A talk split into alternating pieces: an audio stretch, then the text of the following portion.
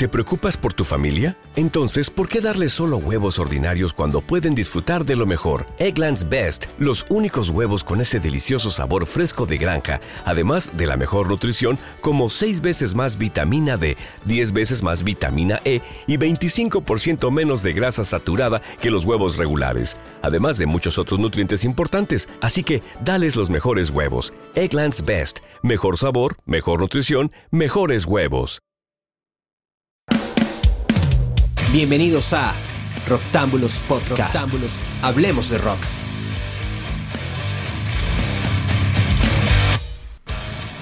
Muy buenas tengan todos, bienvenidos a una nueva edición de Los Infravalorados del Rock, un podcast de Rocktámbulos. Y hoy vamos a estar hablando nuevamente acerca de Judas Priest y los discos más infravalorados de la banda británica. Por supuesto, me siguen acompañando Facundo Guadaño y Roger Proban para hablar de esta que es la segunda parte de la trilogía. Anteriormente estuvimos hablando del disco Turbo, pero ahora vamos a estar hablando de este segundo disco que consideramos que mereció una mejor recepción. Sin más preámbulo, esto comienza así.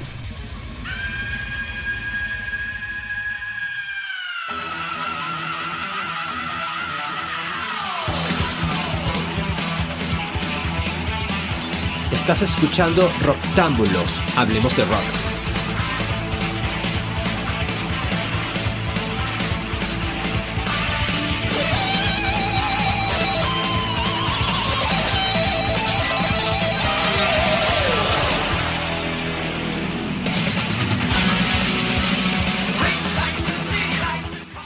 Y eso que estamos escuchando allí es Ram It Down, el tema que le da nombre al disco al disco que le vino después de Turbo, al Judas Priest, obviamente. El, el, o sea, fue esa, esa seguidilla que vino como a calmar un poco las aguas, a darle a darle paz a toda esta a toda esta fanaticada que estaba horrorizada por lo que acaba de hacer Judas.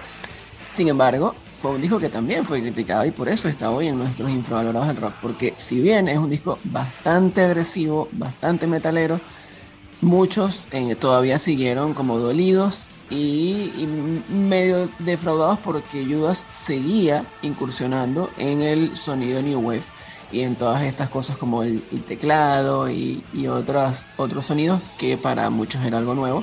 Sin embargo, eh, era muy obvio que este disco vino como a, callar algunas bocas, a demostrarle a muchos eh, que la banda seguía siendo eh, heavy metal que, era capaz todavía de hacer discos pesados, de hacer discos rápidos, de hacer lo que venían haciendo, ¿no? Que no fue que, cambiaron y se vendieron o que habían dejado de ser lo que eran.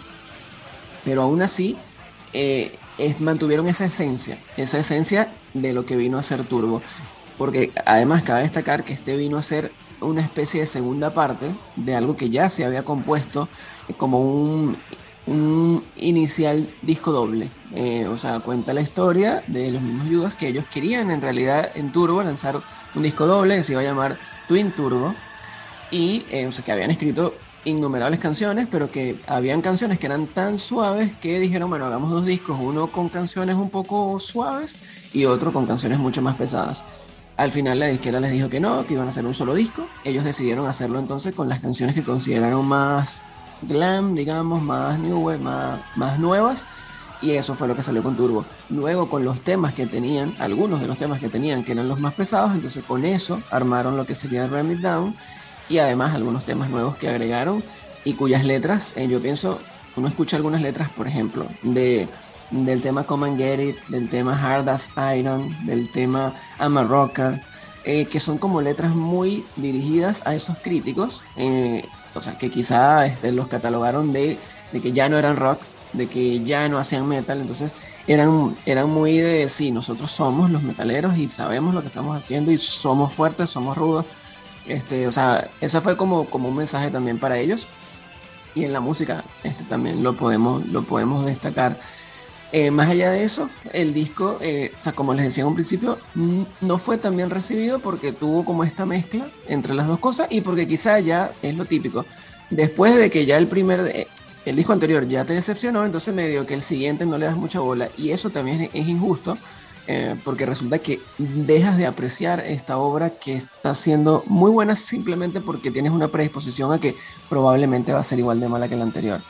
Y no. Además, perdón, Frank, el, tema es que la esencia o el, olor a, turbo se, siente todavía en Ram It Down, más allá de que es un, es un disco más pesado y mucho más agresivo que, que Turbo, pero pero bueno, e, está ahí y creo que también es una de las razones por las cuales se lo rechazó un. Se lo rechazó, ¿viste?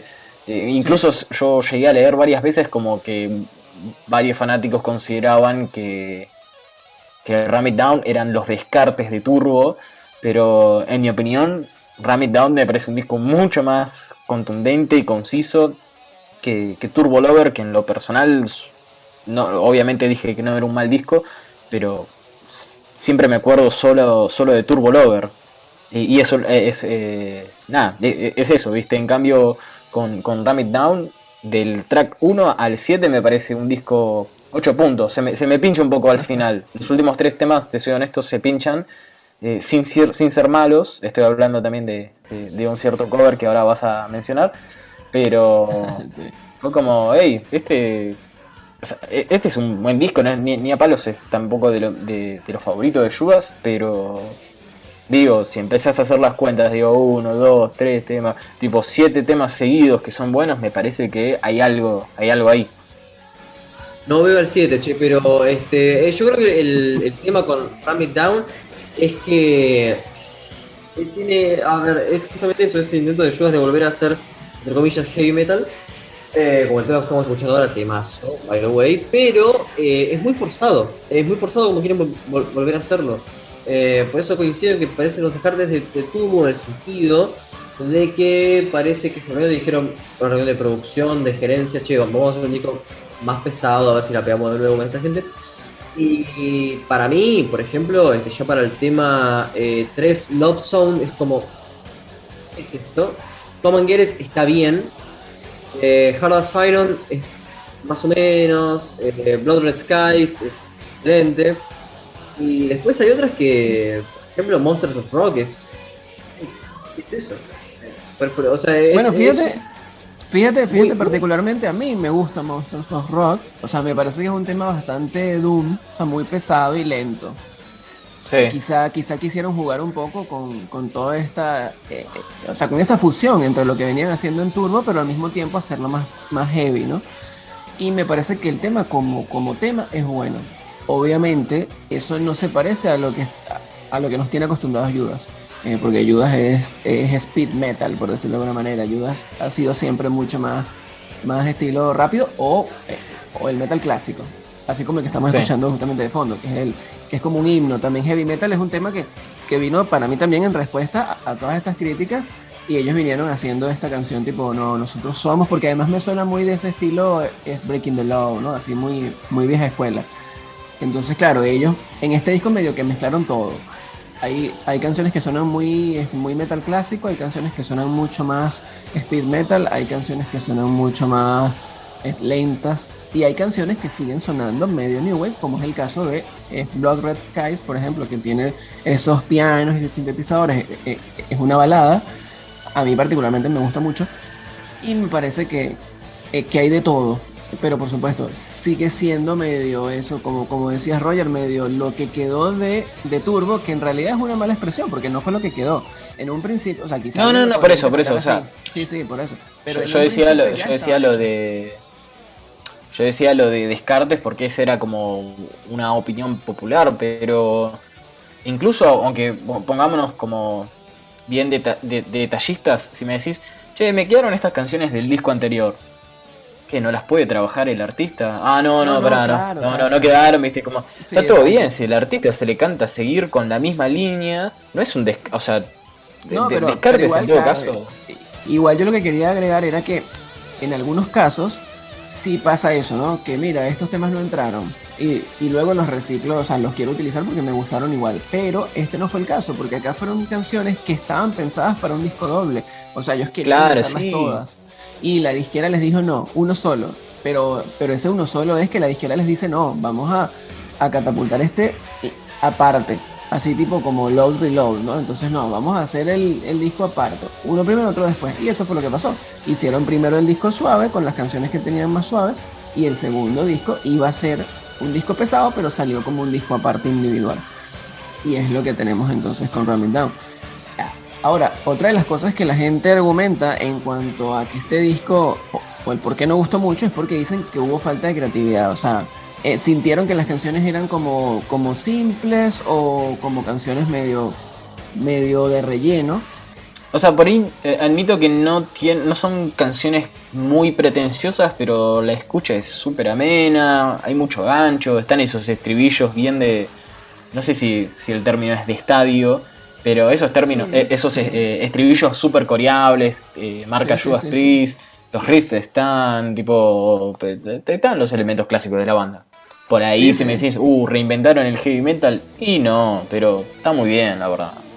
Sí, yo a veces pienso que, que parte de esa crítica vino por esto que estamos escuchando al fondo, que es esta versión. Vamos a subirlo un poco.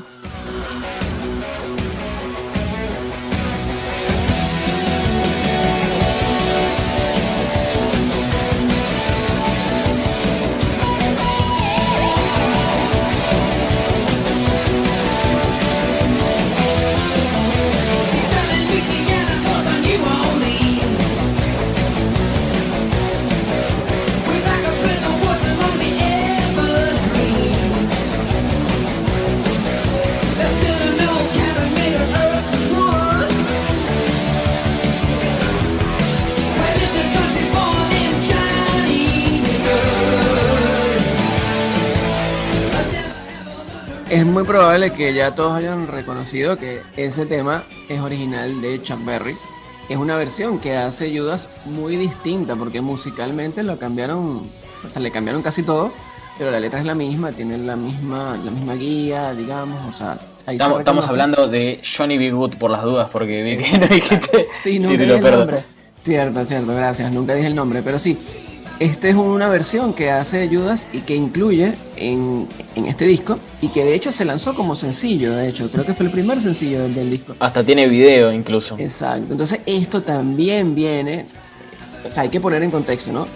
Ellos vienen de hacer un disco que para los fanáticos les pareció lo peor, ¿no? Un cambio total, ya eso no es metal, este, se vendieron, no nos, o sea, no los queremos. Y el primer sencillo del disco que viene resulta que es una versión o sea, por más que sea buena o mala, es un tema que no es suyo. Entonces es algo que tampoco había hecho nunca Judas. Y uno dice, bueno, pero ¿y qué es esto? No, ya se terminaron de ir a, la, a donde se tenían que ir. Evidentemente generó mucho rechazo también ese cover. Y ahí es donde pienso yo que algunos pensarían, no, esto se les agarran las ideas y empezaron a reciclar cosas viejas. O sea, no sé si a ustedes, eh, ¿qué les parece este tema particular? Una porquería, realmente. Eh, a ver, este sí que es malo, malo. Este, pero este es malo, malo. No le sacas una, está irritante. Este, la voz de Fuertes declaraciones de Facundo Guadaño Balmaceda. Sí, nombre de Fuertes. De... Este, pero, pero, ¿por qué es malo? ¿Qué, qué, a ver, ¿qué, ¿qué, te puedo decir? Es, es irritante. La voz de Halford no, no pega con esto.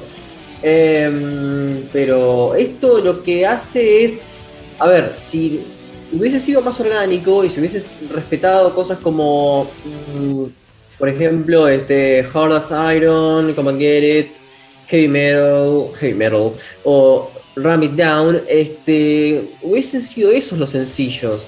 Pero si, si, fue tan pensado esto para que Judas vuelva a ser Judas, entre comillas, obvio que iban a sacar Johnny B. y por eso algún se pinche, por eso termina siendo este menospreciado porque está muy forzado. Ese es, ese es, el problema con este disco. A mí en lo personal el cover me resulta interesante o por lo menos original, digo, está tiene se, logra diferenciarle.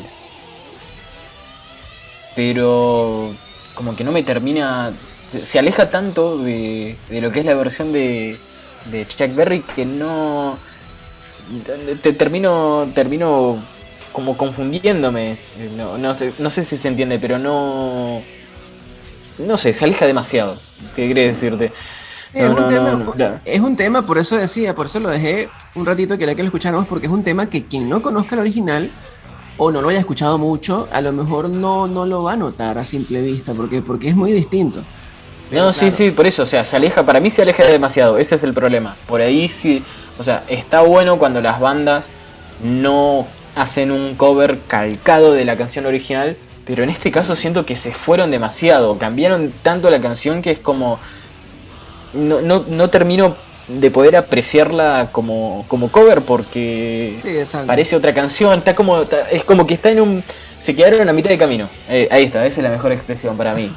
Quizás eso fue lo que quisieron hacer, en efecto ellos trataron de rehacer el tema a su manera. O sea, eh, pero ojo, de vuelta les doy les doy el crédito de, de haber haberse arriesgado y, y no haberse quedado en la comodidad de hacer un cover tal cual. Simplemente no funcionó para mí, ves eso, no funcionó. Sí, sí, sí, nada negativo en intentar y fallar, ¿viste? Eso, ¿no? Ellos dicen incluso que no solamente eh, quisieron darle el sonido de Judas a esta versión, sino que además ellos eh, les gustaba la canción y el haber grabado ese cover eh, medio que les dio fuerzas para grabar el resto del disco. O sea, medio que, que el disco es así de heavy y, o sea, y retoma las raíces porque ellos hicieron ese cover, o sea, gracias a ese cover. Eh, algo así más o menos intentaron decir ellos cuando, cuando hicieron sus respectivas declaraciones en su momento. O sea, estuve revisando allí algunas entrevistas y algunas cosas y hay comentarios acerca de eso, ¿no? Porque todo el mundo se preguntaba, pero ¿y por qué hicieron ese cover? O sea, ¿de dónde se les ocurrió? y bueno, resultaba que era eso. Y, tal vez no fue una buena decisión lanzarlo como, como primer Exacto, claro, ahí es donde está el error. Claro, para mí el error fue Pensemos, ubiquémonos en ese año 1987, si no me equivoco, no, 88. Eh, seguimos ahí en la era de la radio, viste, de los singles, de que no te puedes agarrar y descargar el disco antes de que salga porque alguien lo pirateó, viste. Entonces, si tu primera eh, eh, escucha del disco o tu primer acercamiento es este cover y no tiene nada que, o sea, y no te gustó para nada, es como. Y, y como decís vos, vienen de editar un disco súper controversial Exacto. como, tal vez no fue lo mejor, ¿viste? Sí, sí, pero, pero eh, a ver, pero por lo menos demos el crédito que el departamento de marketing con el con el cover, con, la tapa estuvo bien. Este, si vos ves, la tapa es eh, increíble. Ahí sí, pues, Turbo, la, la, tapa es este sugestiva, por decir poco. Y este Ram It Down es un guiño al viejo Josh Priest. Bueno, ahí sí estuvo bien. Para mí deberían haber ido con un single como Heavy Metal, justamente, ¿viste? O, Hard as Iron, ¿viste? No sé, algo que diga, che, loco. Sí, ese par de temas hubiese sido bueno como buscando un hit, un hit, un hit radiable, pero yo particularmente por gusto hubiese lanzado el sencillo eh, Ram It Down. Que, fue el, segundo. tema, claro, exacto, pero lo hubiese lanzado como primero porque iba a ser algo que le diera a los fanáticos la idea de que, hey, este disco viene, viene poderoso. Y no que venían con versiones que nadie entendía. Pero bueno, eh, a mí particularmente los temas que más me gustan de este disco son justamente ese, Ram It Down, me gusta Heavy Metal, me gusta este que está sonando de fondo, que es Monsters of Rock, que es una canción bastante lenta, bastante rara, pero, pero que me parece agradable. Está Hard as Iron también.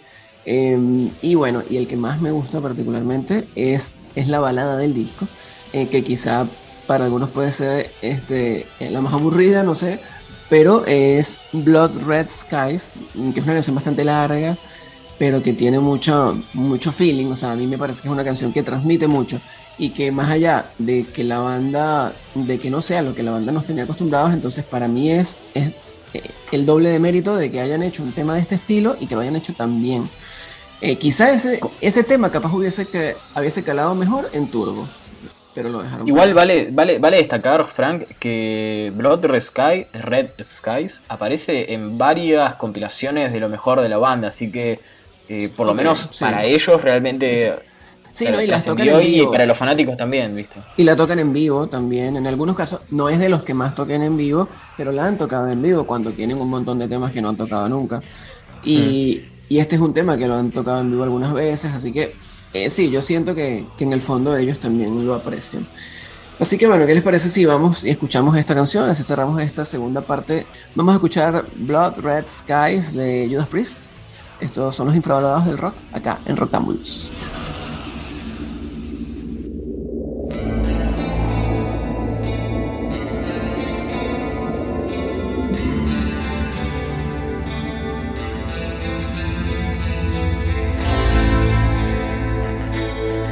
Estás escuchando Rocktámbulos. Hablemos de rock.